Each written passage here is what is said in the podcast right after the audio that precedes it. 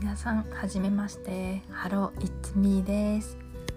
えー、ハロー It's me では私が大好きな映画とその映画のバックグラウンドセリフその主人公どんな人間性だったかっていうのをもっと深く深く考えて自分の人生にどうやって生かすことができるかを考えるそういうポッドキャストになってます。もし好きな映画がありましたら教えていただければ嬉しいです。ではこれから楽しくコミュニケーションをとっていきましょう。どうぞよろしくお願いいたします。素敵な一日を。